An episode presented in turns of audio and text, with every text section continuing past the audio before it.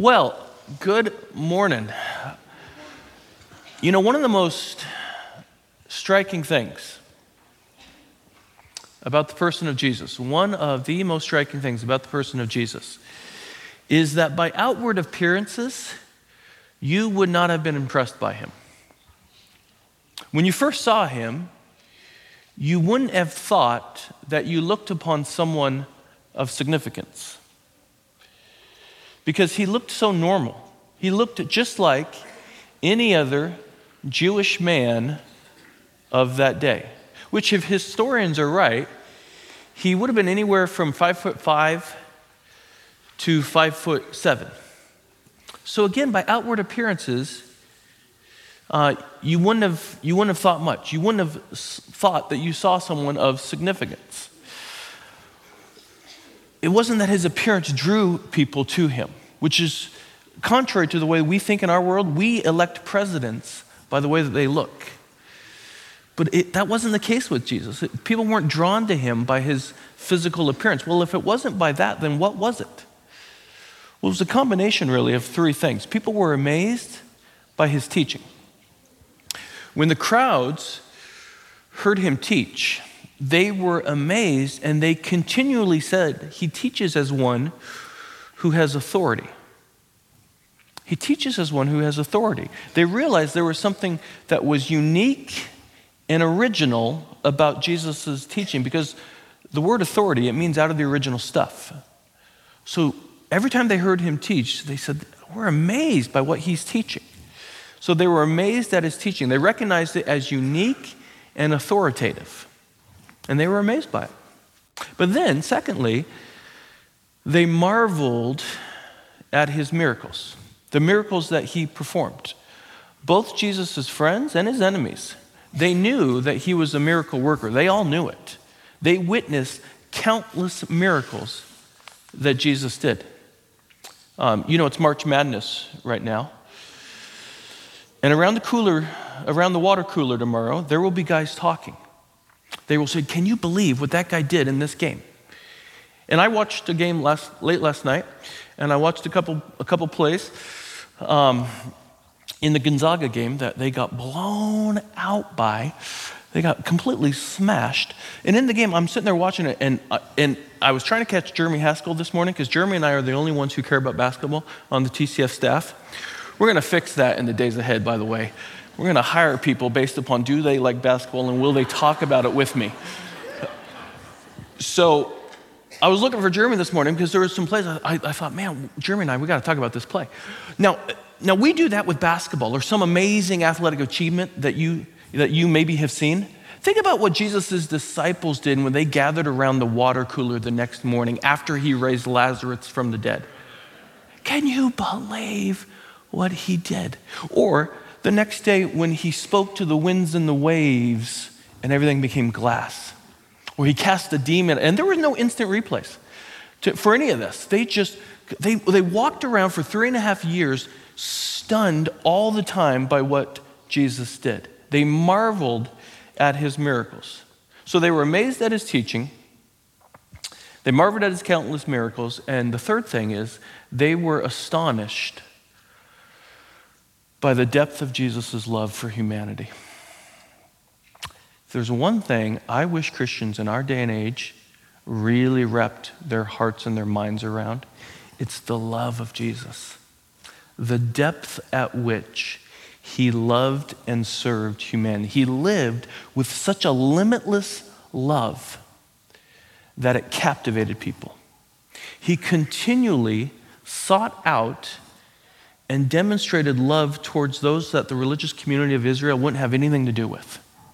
His limitless love for the least, the lost, and the left out astonished Jewish society. And the, dip, the disposition of the Lord's heart has always been to seek and to save those who are far away from God. This has always been his heart. Jesus' mission, the central focus of why he came, was to seek and to save those who are far away from God. This has been God's heart from the very beginning, right after the rebellion of Adam and Eve, beginning in Genesis chapter 3. God's heart has always been, from that moment, to seek and to save those who are far from God. That's always been the disposition of, God, of God's heart, and it gets fleshed out so perfectly in the life of Christ. And today, in our text, we're going to see Jesus encounter two people who occupy completely opposite, possess- uh, opposite positions in that society. And yet, Jesus comes to both of them. He sees both of their needs and he reaches out in love and he transforms each of their life. So, turn with me to Luke chapter 18. Luke chapter 18, we're going to take a, a short pause on the study of Genesis as we prepare for resurrection morning.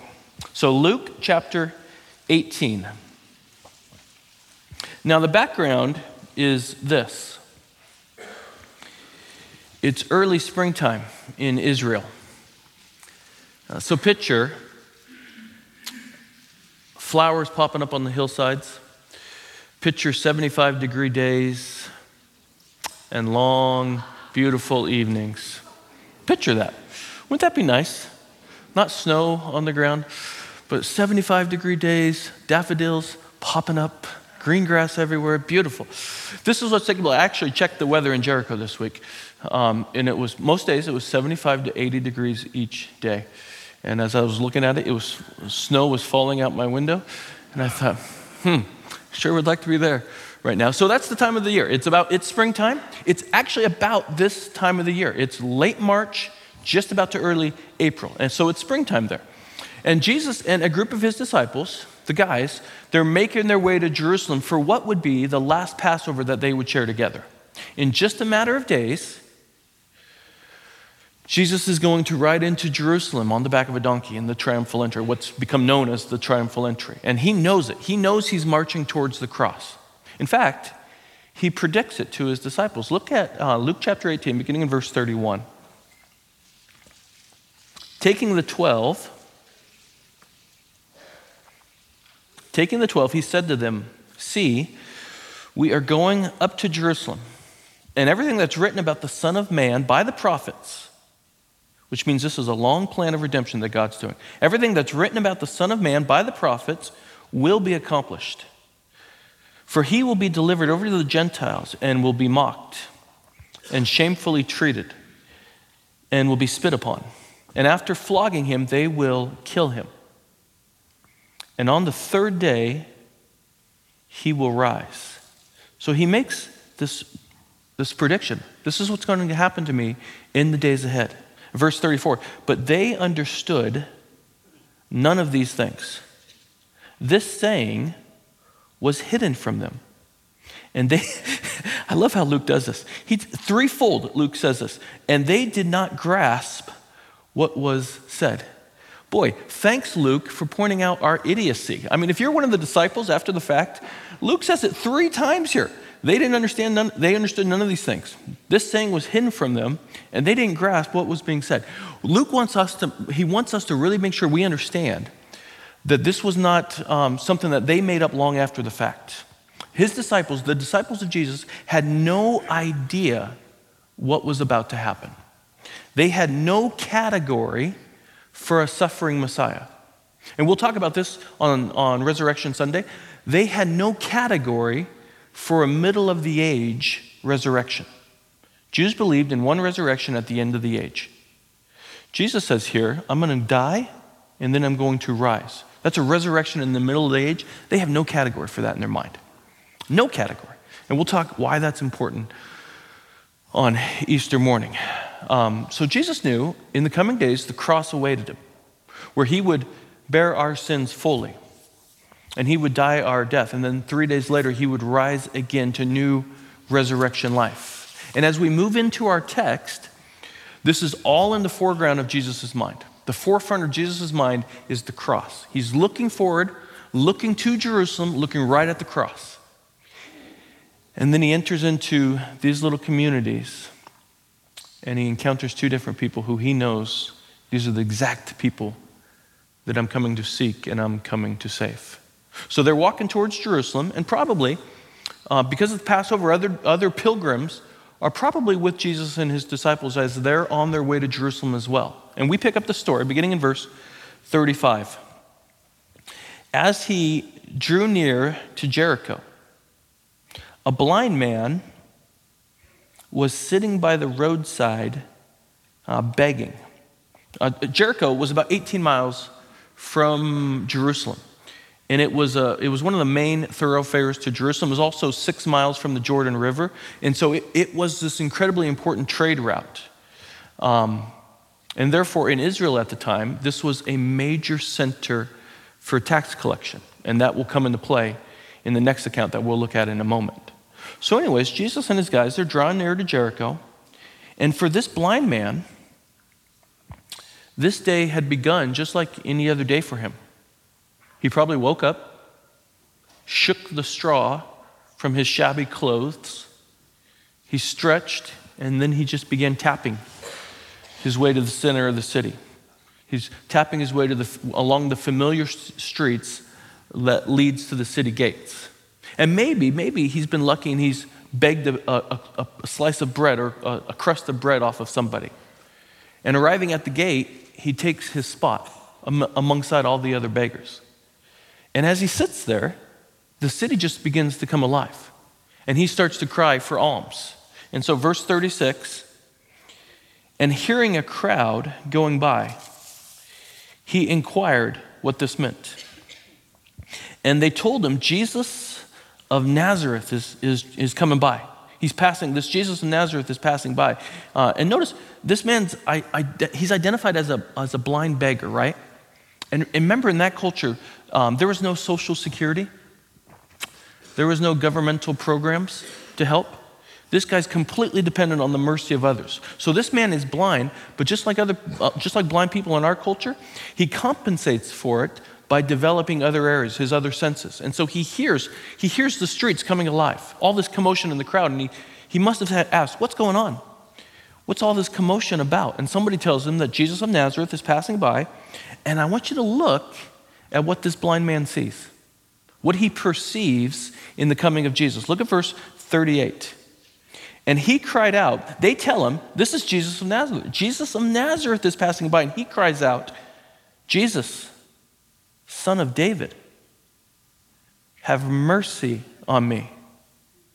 He identifies him completely different. The crowds identify him as Jesus of Nazareth, which of course he was because he was raised in Nazareth. But the blind man hears of his coming and he sees Jesus entirely different. He sees him entirely different. He perceives something that people with sight didn't see. He calls out to Jesus, Son of David. That's a messianic title. That's a very, a very much a messianic title. He sees Jesus as the coming king. And the people of Israel during, during Jesus' day, they were waiting for David's true son. They were waiting for someone who would fulfill the Davidic covenant, who would sit on David's throne, who would lead Israel in righteousness, who would reestablish the kingdom. And this blind man, he hears that Jesus is there, and right off the get go, he acknowledges Jesus is the Messiah. He clearly sees Jesus as the promised Messiah. And he says, Jesus, son of David, have mercy on me. And it's just so shocking that he does this. Because, do you guys remember back in Luke chapter 4, right at the very beginning of Jesus' ministry, the, right at the very beginning of Jesus' public ministry, he walks into a synagogue of Nazareth. And the synagogue ruler says, Hey, would you like to teach today? And Jesus says, Sure. And so he opens up the scroll to Isaiah 61, which is this messianic prophecy concerning what the Messiah would do when the Messiah came on the scene. And Jesus picks the spot and he starts reading this in Isaiah 61. He says, The Spirit of the Lord is upon me because he has anointed me to proclaim good news to the poor. He has sent me to proclaim liberty to the captives and recovery of sight to the blind, to set at liberty those who are oppressed, and to proclaim the year of the Lord's favor. So Jesus reads this out of Isaiah 61, right at the outset of his ministry. He reads it to the, to the synagogue, and then he looks at them all and he says, This scripture has been fulfilled in your hearing. Meaning, you guys don't look all that excited about this. Here's what that means. This is so shocking. What it means is Jesus is saying, I'm doing those things here and now. I really am the Messiah. And so when this blind beggar, now put yourself back in this scene. When this blind beggar hears that Jesus of Nazareth is in town, is in Jericho, he starts begging Jesus as the son of David to have mercy upon me. He recognizes, even though he's blind, he really sees Jesus as the messianic king and he puts tremendous faith in him. And all the rest of the crowds don't see it. So who's really blind? You see what the text is forcing you to wrestle with? Well, who's really blind? Is physical blindness the only type of blindness? Because this guy is physically blind, and yet he sees something in Jesus that the rest of the crowds don't see. And Jesus is going to seek and save him. Look at what happens, verse 39. And those who were in front of him, in front of the, of the blind beggar, they rebuked him telling him to be silent. Remember, this guy's an outcast, and Jesus is a respected rabbi. And so the, tr- the crowds, they're trying to keep him away. It's kind of like what they do in Olympics. Uh, during the Olympics time, they take all the, the beggars and the poor people from the city and they, they put them out as outcasts. They ship them away because they don't want the, the, uh, the respected people, the, the respected audience, to see the outcasts of that society. And that's what they're trying to do to this guy. They're trying to get him out of Jesus' way. They're, they're looking at him saying he's just a blind beggar in a society that's filled with blind beggars. Jesus has more important people, more important things to deal with than you, blind beggar. That's what they're saying to him. The second part of verse 39. But he cried out all the more. Look at the persistence. He cried out all the more, Son of David, have mercy on me. Save me. Have mercy on me, Messiah. And Jesus stopped and commanded him to be brought near to him. Now, think about this in light of that Jesus is 10 days away from his humiliation, from his brutalization, and his death. 10 days. He's a dead man walking, and he knows it. He's marching towards his death. And yet, when an outcast of that society, someone who's been pushed to the margins of that society, calls out to him, he stops everything he's doing and he draws near to him. More than anything else, I want you to see and I want you to sense. More than anything else, I want you to see and want you to sense. I want you to see and sense the love of the Lord. He has the most important mission in the world to fulfill in Jerusalem in 10 days, but he will stop for hungry, hurting souls. And if you're not a Christ follower here this morning, and I know each Sunday we have a, a, host of people who walk through the doors who are not Christ followers, and I love that. But if you're someone who, who you came in this morning and you know you're not a Christ follower, I want you simply to note Jesus' character. I want you simply to note his love for others, his love for humanity. So he stops, he completely stops, and we'll come back to that in a minute. And he commands the crowds to bring the blind man to him. And then, second part of verse 40. And when he came near him, Jesus asked him, What do you want me to do for you? And he said, Lord, let me recover my sight. And Jesus said to him, Recover your sight. Your faith has made you well. Your faith has made you well. Literally, it's, it's uh, your faith has saved you. And that's referring to both a physical healing and a spiritual healing. This guy places simple, genuine, dependent faith in Christ. And his world of darkness instantly gives way to a world of life. And he opens up his eyes. Can you imagine this? He opens up his eyes, and the first person he sees is the face of Christ, the one who's delivered him from darkness. And look at his response. Verse 43 And immediately he recovered his sight and followed him glorifying God. This man's response, it's just perfect. He's overwhelmed with joy. He was once blind. By the way, this overwhelmed with joy, that should be the perennial note of anyone who has become a sincere disciple of Christ. They should be overwhelmed with joy. Now, that doesn't mean there won't be hard things in your life. It doesn't mean there won't be seasons where you struggle with, with the questions of why. But underneath all of that should be this perennial note of joy that I was once blind, but now I see. I was once an enemy of God, but now I'm a friend of God. I was once cast off, but now I've been brought in. There's this perennial note of joy for everybody who's a, a genuine believer in Christ. Let me ask you is that true of you? Is your life marked with joy? Or is it marked by something else? Is it marked by anger? Is it marked with divisiveness? Is it marked by some other thing other than joy?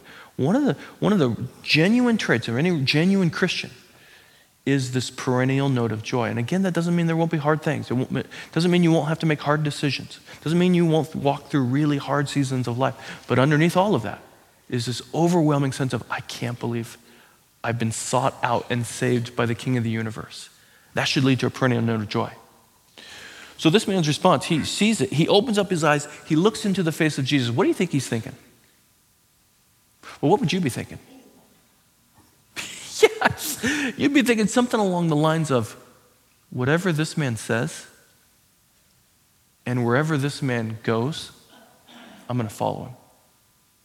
And that's exactly what this guy does. He starts following Jesus. He becomes a Christ follower, and out of the overflow of his of joy, he starts praising God for what Jesus has done for him. And this is the last miracle that Jesus performs in the Gospel of Luke. Sight given to the blind a clear indication to the people of Israel before the triumphal entry that Jesus is really the Messiah. Right before he begins the triumphal entry, sight given to the blind. And all of Israel should have taken notice at that point that, oh my, this is what the Messiah would do when he comes on the scene. And look at what Jesus has done. Now, by the way, note, um, notice the response of the crowds. When they saw what had taken place, they start praising God because of Jesus. Notice that the very last thing in verse uh, 43 and all the people, meaning all the crowds, when they saw it, they gave praise to God. Now, the second scene we're going to look at this morning is in verses 1 through 10 of chapter 19. And it too takes place in Jericho, which is why we're going to make the connection this morning. So let's have a look. He entered into Jericho and he was passing through. And there was a man named Zacchaeus. Okay, take a moment. If you've been raised in the Sunday school, go ahead and sing the little song to yourself. I know some of you guys are already doing it. Go ahead and get it out of your mind. Um, he enters into the little he enters into jericho and here he's passing through and there was a man named zacchaeus he was a chief tax collector and he was rich now, here's what you need to know about tax collectors. And, and I know some of you know this, but uh, maybe uh, many of you don't also. Um, tax collectors in those days were some of the most despised people in Israel. Absolutely. By the way, it's tax season. How do you feel about tax people right now? I was on the phone with my brother the other night, and he was telling me his tax bill. It was ginormous. And he was complaining about it. And I thought, man, we have not changed all that much. Um, people do not like, even I, uh, I've read this week, people who work for the IRS, they don't ever actually acknowledge they work for the IRS. They just say, oh, I work for the government. that's, that's wise because a lot of people don't like tax collectors. And in that day, uh, they were some of the most despised people in the world because they were Jewish people who worked for Rome. They worked for the overbearing, godless Roman government that was occupying Israel. So they were completely despised. Uh, people hated them.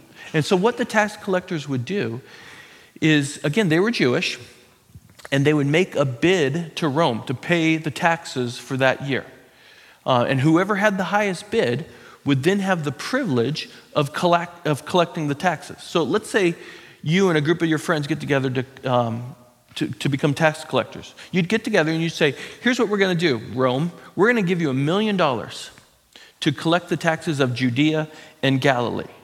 And if you were the highest bidder, Rome would say, Okay, you've got yourself a deal. And so the group would pay the million dollars, and then you would have the power of Rome. You would have the authority of the Roman government behind you to collect taxes and to recover your outlay. And I promise you, they always recovered their outlay and then some. I was reading this week, uh, tax collectors in that day, they were charging people upwards of 70 to 80% of their income. Yeah. you think we got it bad. They were charging 70 to 80% of their income. So they were ripping people off. And if you didn't pay, well, they had the power of Rome behind them. And they would haul you and your family off to a Roman prison until someone in your extended family paid the bill. So again, they were despised by the Jews. They couldn't be judges, they couldn't be witnesses in court, they couldn't enter the synagogue. They were actually viewed as apostate to the Lord.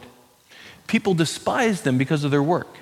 And again, they were some of the most hated people in Israel. And both, both the liberal wing of Judaism and the conservative wing of Judaism said that it was good and prudent for a person to lie to the tax collector. I love that. Everybody said, no, you go ahead and lie to that person and God won't think any less of you.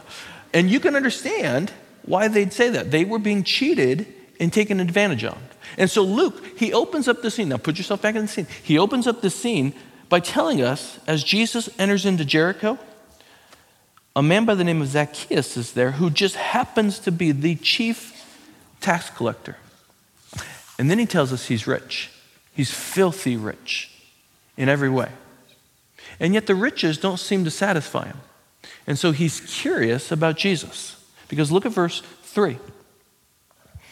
He was seeking to see who Jesus was. He was seeking to see who Jesus was. He was so curious about this Jesus. He's heard a lot about him, hasn't been able to see him. And so when he hears that Jesus is coming down the way, he's completely curious about him. But on account of the crowd, second part of verse 3, he couldn't because he was small of nature, small of stature. So he ran on ahead and climbed up into a sycamore tree to see him, for he was about to pass that way. So we don't know a lot about Zacchaeus other than he's rich. But we do know one of Zacchaeus' underlings, again, a guy by the name of Levi, had become one of Jesus' disciples earlier on. And he started following Jesus. And so maybe, just maybe, Zacchaeus wants to get a glimpse of him. Possibly he wants to hear what Jesus has to say. Whatever the case, he is extremely curious about Jesus. So much so, he opens himself up to ridicule by climbing up a, a, sycamore tree. Because if you're a short dude and you have to climb up a tree to see Jesus, you know you're going to be ridiculed. Right? Is that not true? Everybody's going to say, oh, look at little short little Zacchaeus here. Short man syndrome. Zacchaeus climbing up into a tree. He knows he's putting himself in a position where he could be ridiculed for his curiosity about Jesus. And yet, he takes a tremendous risk and he climbs up this tree to get a better look at Jesus. But he's going to get so much more than he bargained for. Look at verse 5. And when Jesus came to that place, he looked up and said to him, Zacchaeus, just out of the blue, hey, Zacchaeus, hurry and come down, for I must stay at your house today. And it's almost like Jesus, by calling out to Zacchaeus, is saying, You know, Zacchaeus, I know you're curious about me, but I know everything about you. And I love you still. And I'm going to come and I'm going to eat at your house, and I'm going to eat at your table. Because Jesus just says, I'm coming, I'm coming. Look at what he says. He says, I must stay at your house. He's going to now come to Zacchaeus' house and eat at his table. And meals in those days, um, meals in those days were f- way more than just an opportunity to consume food. One scholar put it like this listen to what he says. He says it would be difficult to overestimate, be difficult to overestimate the importance of table fellowship for cultures of the Mediterranean basin in the first century of our era. Meal times were far more than occasions for individuals to consume nourishment. Being welcomed at a table for the purpose of eating food with another person had become a ceremony richly symbolic of friendship, intimacy, and unity. Now, look at what Jesus is doing. Look how radical Jesus is. We miss the radical nature of what Jesus is doing here because we think, well, it's just a meal. Oh, no, no, it's not. Jesus is going to the most despised person in that culture and says, I want to completely identify with you. I want to have a friendship with you. I want to have unity with you. As Zacchaeus perched himself up in this tree to get a glimpse of Jesus, Jesus comes and he stops and he looks up at Zacchaeus and he calls him by name. And by doing so, Jesus is essentially saying, You thought you were seeking my, me out, but oh no, all the time, I'm actually seeking you out. And I'm coming to share my life with you, Zacchaeus. And he says this in front of the entire crowd. This is so amazing. And he calls him by name. By the way, he calls you by name. And he shares his life with you. That's how you were brought into the kingdom. He calls you, he seeks you out, he calls you by name, and he shared his life with you. That's exactly how you were brought into the kingdom. And that's what he's doing here with Zacchaeus. Look at verse 6. So Zacchaeus hurried and came down and received him joyfully. There it is again, a note of joy. He comes down, he received him joyfully. And when they all saw it, when all the crowd saw it, they all grumbled. He has gone in to be the guest of a man who is a sinner. Hmm. The crowds are now grumbling about Jesus. Remember, these are the same people who just a moment before were praising God because of Jesus. They like the miracles he performs, but not the people that he associates with. They've rejected Zacchaeus because he was a rotten tax collector. But now Jesus accepts him. And there's this unbelievable tension in the crowds. It's unbelievable tension amongst the moral majority here. Because they're like, we won't have anything to do with him. He's a known sinner. This is the moral majority saying, no, we're going to look down upon this person. This, is, this would be the equivalent of think of the most despised occupation in our culture abortion doctor. How would you feel if Jesus walked into an abortion clinic and said, Hey, doctor, you and I tonight, we're going to have dinner, your place? You might be a little taken aback by that, would you not? and that's exactly what they were feeling. They were stunned and offended. They, again, the crowds were like the moral majority of their day saying, No, we look down upon these people. These people are known sinners. And Jesus says, Oh, no, these are exactly the people I came for. And I'm going to reach out to this person. And so, verse 8 Zacchaeus stood and said to the Lord, Behold, Lord, the half of my goods I give to the poor.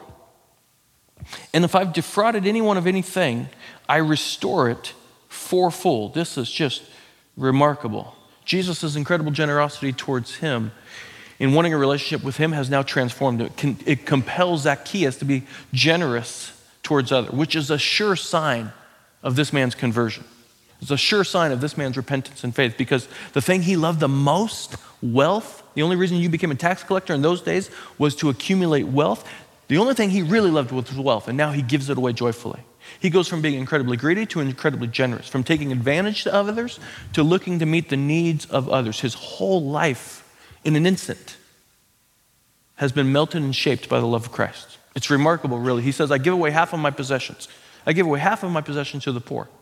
And in Judaism, it, um, you would be considered incredibly generous if you gave away 20% of one's possessions. And anything more than that would be considered foolishness. It would not be considered prudent. But Zacchaeus is willing to give away 50% of his wealth. And then he says, And those I've defrauded, I'll restore it fourfold. And again, that's going above and beyond what was necessary. Because in the Mosaic Law, it said to make restitution, you need to make it at 120%. Make 100, at 120%. So you make full restitution, and then you add 20% to it. But Zacchaeus says, I'm making restitution at 400% of the value of anybody that I've defrauded. This is, this is the evidence of the genuineness of his faith.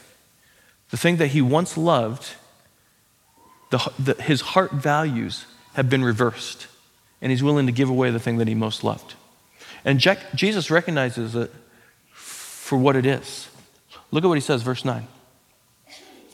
And Jesus said to him, Today, salvation has come to this house, since he also is a son of Abraham. Just an amazing statement. Salvation has come. This man has been saved, completely saved.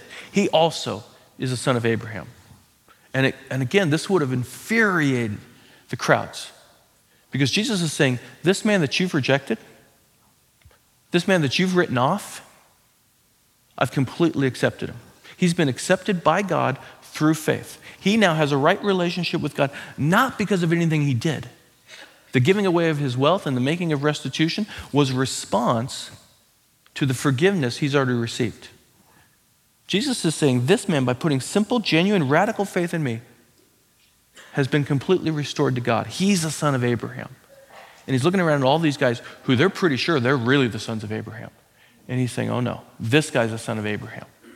And Jesus, by doing that, he's doing two things. He's declaring that, yeah, Zacchaeus has been restored to God, not based on his Jewish lineage, but through simple faith.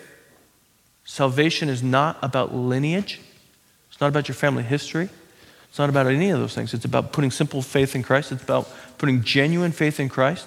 But then, secondly, what Jesus is doing is he's challenging the community to welcome him and to restore him to the community. And the gospel, now listen, the gospel always has social implications, huge social implications. He's saying he's been reconciled to God, which therefore means community. If you're really the people of God, you'll, recon- you'll reconcile with him also. He's been restored to God, which means, people of God community, you should restore him back as well. He should be welcomed and embraced back into the community. He's putting the oh, now look, he's putting the onus on the community to welcome him back. And I love that because it reminds us that we're all on equal footing before the Lord. Right?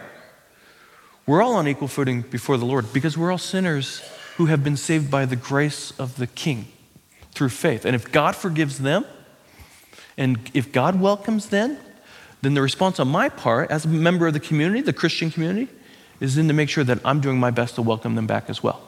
Yeah? Well, Jesus then closes out this account um, by saying, What happened with Zacchaeus is really what Jesus is all about. Look at verse 10.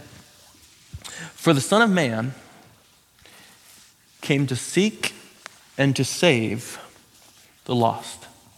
This is the theme verse for the entire Gospel of Luke, and it's the heart of Jesus' ministry. It's the heart of his mission in his life. He, he came to seek and to save out those who are far from God. And any one of those people who would put simple, genuine faith in him would be re- welcomed and received. And Luke leaves the account right there. And we'll do the same. Okay, here's what I want to do I want to prepare to close. Now, note what I said there. I want to prepare to close. I don't want to actually close. This is just preparation. So I want to prepare to close by asking two questions uh, one for the Christian and then one for someone who is a pre Christian, someone who has not yet come to faith in Christ, and yet you're curious about Christ. So, one, one question for a Christian, one for a pre Christian. Here's the question for the Christian. Uh, if you're a Christian, ask yourself this Are you committed to Jesus' mission? Are you committed to Jesus' mission? Jesus says, he came to seek and save the lost, meaning that he came for the least, the lost, and the left out. So let me ask you, Christian, are you committed to Jesus' mission? And before you answer, I want you to note that there's a gigantic cost to it if you are. Huge cost. Because what did Jesus lose when he reached out to Zacchaeus? You know what he lost? Social capital. He lost a ton of social capital. As he came into Jericho, he was riding a wave of public adulation. Remember, the crowd saw what he did with the blind beggar and they praised God because of it. But the moment he dared to reach out to Zacchaeus, the glorifying of God became the grumbling against Jesus. Did you see that in the text? The moment he reached out to Zacchaeus, they were no longer praising God because of Jesus, they were grumbling against Jesus. Now ask yourself this question Who was the grumbling by? It was by the religious community. It was by the people who identified as the people of God. It was the religious right. It was the moral majority. It was the ones who prided themselves on their morality. It was the people who prided themselves on their religiosity. And I want you to see that if you're committed to Jesus' mission, if you're really committed to Jesus' mission of reaching the least, the lost, and the left out, it'll cost you social capital, usually amongst fellow Christians. Why? Because they will grumble about who you're associating with. And you just got to be aware of that. If you're really going to say, no, my, my mission is Jesus' mission, my mission is to reach out to those who are so far from God that they don't ever think God would want anything to do with them. My mission is to seek and save the, uh, the least, the left out, and the lost. If that's really what you're going to say, you have to recognize there's going to be grumbling against you. People will not want to associate with you. They will be upset that you're associating with, with those type of folks. And the only way, now, listen, and that's a real, that's a real power play. And the only way to move beyond it, the only way to move past that pressure is to root your identity not in your reputation the only way to move past it is to root your identity not in your reputation, not in what others say about you, but in what Jesus has done for you. Because, like Zacchaeus, he has sought you out. He has called you by name. He has bore the cost, and he has restored you to God at great cost to himself. At great cost to himself. And then he calls you to go and do likewise. May we be a people who are committed to advancing the mission of Christ here in the Rogue Valley, regardless of the cost to us. So that's the first, the first question. If you're a Christian, are you committed to Jesus' mission, knowing that it's going to cost you in certain ways? Now, if you're a pre Christian, if you came in here and you didn't, you came in this morning and you, you did not identify, you don't identify as a Christian, here's what I want you to notice. I want you to notice that the story of the blind beggar and the story of Zacchaeus are both salvation stories. And Jesus says his mission is to seek and save the lost. And he says salvation is found in the person of Jesus. Nothing else. Salvation, he says, today, he, in the Zacchaeus account, he says, today, look at what he says. Look at verse 9. He says, Today salvation has come to this house. Well, who came to Zacchaeus' house? Jesus. So, where is salvation found? It's in the person of Jesus, which means salvation, your relationship with Jesus, is 100% the basis of salvation. So, are you saved? Maybe you came here this morning like Zacchaeus. Maybe you entered in through the doors and you're very curious about Jesus.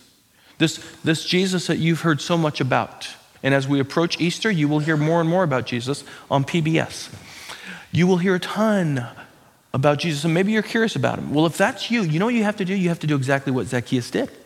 Well, what did he do? He put himself in position. He purposely put himself in position to hear and see Jesus directly. Which means for you, if you're curious about Jesus, what it means for you is you have to do two things. You have to come before the scriptures, you have to open up the Word of God Go into one of the gospel accounts and you have to see Jesus. You have to see him for who he really is, the real Jesus. And then I would encourage you to keep coming back. As we move through the Easter season, if you're someone who's curious about Jesus, come to the scriptures and then also do the other uh, challenging thing and walk, continue to walk through the church doors. Open yourself up to hearing about Jesus. Now, listen. Um, if you're also if you're a pre-Christian, ask yourself this question: if being a Christian simply means being a follower of Christ, being a follower of this man, because that's what it means. Being a Christian does not mean I, I, agree with every other Christian in the universe. You don't have to agree with every other Christian in the universe. I'm married to a Christian. I don't agree with her half the time. Right? So you don't have to agree with every other Christian. You can look at other Christians and uh, believe me, a pastor knows all the dumb and silly and stupid things some Christians do in the name of Christ. You do not have to identify with every other Christian. But if being a Christian, you're not being converted to Christians, you're being converted to Christ. If being a Christian means being a, becoming a follower of Christ and allowing His words and His ways, the love of Christ, if being a Christian means allowing His words and His ways to shape my life, why wouldn't I want to be? What is there not to like about this man? His personality is the most winsome personality the world has ever seen. His wisdom and teaching is unparalleled, and his love, my goodness, his love is matchless. What is there not to like about this man? Nothing. Which means if, if you equate, now listen, there's a lot of people who are not Christians who equate becoming a Christian with essentially becoming a re- Republican. That is not true. That is not true. A lot of people think becoming a Christian essentially equates with being supportive of Donald Trump. That is not true. You're not coming to any of those things. You're coming to this man. This man whose love is matchless, whose wisdom is unparalleled. This is who you're coming to. You're being converted to him. What is there not to like about this man? Nothing. And becoming a Christ follower is really about three things. And we'll close with this. Becoming a Christ follower is really about three things. It's about having our sight restored. It's about having sight restored. And what I mean by that is that becoming a Christian is really about seeing Jesus as he truly is. Seeing him as he truly is, the Messiah, the Savior King, this blind man, he saw Jesus was the, the son of David, the promised Messiah. And that's the key to the whole story. Becoming a Christian is seeing Jesus not simply as a good teacher, not simply as a traveling guru or a wise sage or one of many paths to God. No, no, no, no, no, no, no. You need to see him as he presents himself God incarnate, the saving king. So, first and foremost, becoming a Christian is about having our sight restored and seeing Jesus as your Lord and your Savior. Secondly, it's about having your heart values renovated. Becoming a Christian is about having your heart values renovated. And we see that in the story of Zacchaeus. He goes from being greedy to generous, from taking advantage of others to actively looking to serve others. So his heart values, all of them, were under renovation. And let's be honest, we all have things in our character, and we have heart values that are jacked up and they're sinful.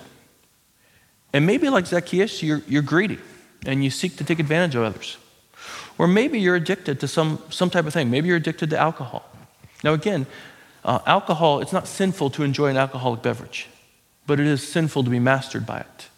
So maybe you're addicted to alcohol, or, or you're addicted to pornography, or you're addicted to whatever or some other type of thing. Jesus wants to free you from that. He wants to break the bondage to that. And the great news of the gospel is that when you come to Christ, this really is the great news of the gospel. When you come to Christ, He now holds the keys to your heart. And He sets about to renovate your heart values and to transform your character into the person you were created to be and the person you really desire to be. The person you pretend to be on Sunday morning right? Because we all put on a little good, show, showy face on Sunday mornings. No, he's actually setting about, when you give your life to Christ, he has the keys to your heart and he sets about a renovation process to transform your heart values so that to the person that you were created to be and the person that you actually have longed to be all of your life. And he'll do it. I, I gave you this quote a couple weeks ago by Alan Redpath, the great retired, he's now passed away, former pastor at Moody Bible Church, he said, The conversion of the soul is the miracle of the moment. The manufacture of a saint is the task of a lifetime. And that is really true. He will transform you into the person you were always created to be, but it's a lifetime renovation.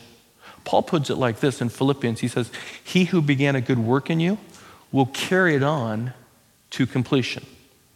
Which means every single one of us, we're all a renovation project under the direction of the Lord Jesus. He's the master builder who's restructuring our heart values, who's renovating our character after His. So, becoming a Christ follower, it's about having our sight restored, it's about having our heart values renovated. Then, lastly, here's what it's about it's about having your sins removed and new life being received.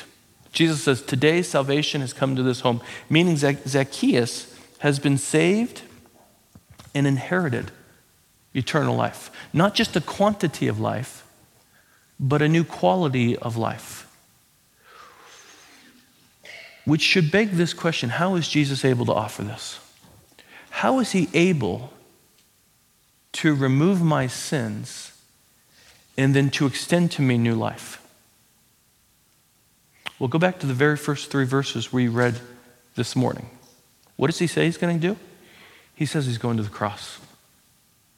He's going to lay down his life for you, and then three days later, he's going to rise from the grave. And he's going to take on new life, and he's going to extend it to anybody who pledges uh, unending love and loyalty to him. That's how he's able to do it. You see, at the cross, at the cross, Jesus took the blame and bore the burden for all of your sin, and then three days later, he rose to new life. That's what we're about to celebrate in Easter. He rose to new life. That's amazing. Yes, he rose to new life. And when you place your simple, genuine, radical faith in him as your Lord and Savior, your sins, listen, your sins are paid for. They're completely removed. From the east as to the west, they're completely removed. And more than that, you receive new life in his name. And through his spirit, which now lives in you as one of his disciples, you're enabled to actually live and to actually love like Christ. Now, if you're not a Christian, ask yourself, what is there not to like about that? My sins are removed. I receive new life, not just a quantity of life, but a new quality of life. His spirit now resides in me, so I'm actually empowered to live and to love like Christ. There's nothing not to like about that message because the person of Jesus universally is seen. He is universally seen as the most attractive person in the world. His character is universally seen as that. So, what is there not to like about that? Nothing.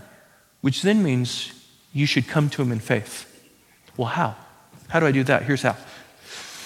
You ask the Lord to forgive you of all of your sins. If you're not a Christian right now, you simply ask the Lord to forgive you of your sins. You come under His word and His ways as the Lord of your life. You ask Him to forgive you. That's Him as Savior. He will forgive you of all of your sins. He is your Savior. But then He's also your Lord. And you come under His word and under His ways as the Lord of His life. And then you go under the waters of baptism. And we have a baptism come up on Easter morning. And what baptism is, it's signifying your old life being put to death because of the, because of the work of the cross, and then being raised up in new life. Your sins being cleansed and raising up in new life. And again, we have a baptism coming up on Easter morning. And if you're giving your life to Christ right now, um, come up afterwards. There'll be people up here who would like to talk with you and pray with you, and then be baptized on Easter morning. All right? Let's pray. Why don't you stand and we'll pray and we'll sing.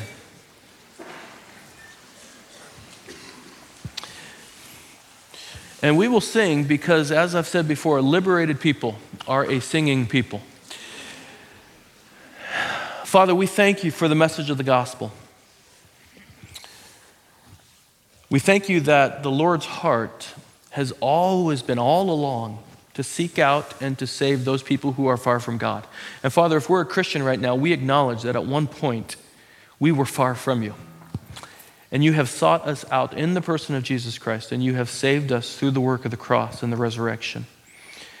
And Father, we pray, we pray as people who belong to you now, we pray for those who have heard this message, who have enjoyed fellowship with us this morning, who have been curious about Christ for maybe a long time, that they would be putting genuine faith in you this morning as well, Lord.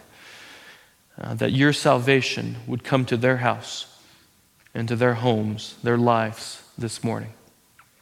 We thank you, Father. We love you. In Jesus' name, amen.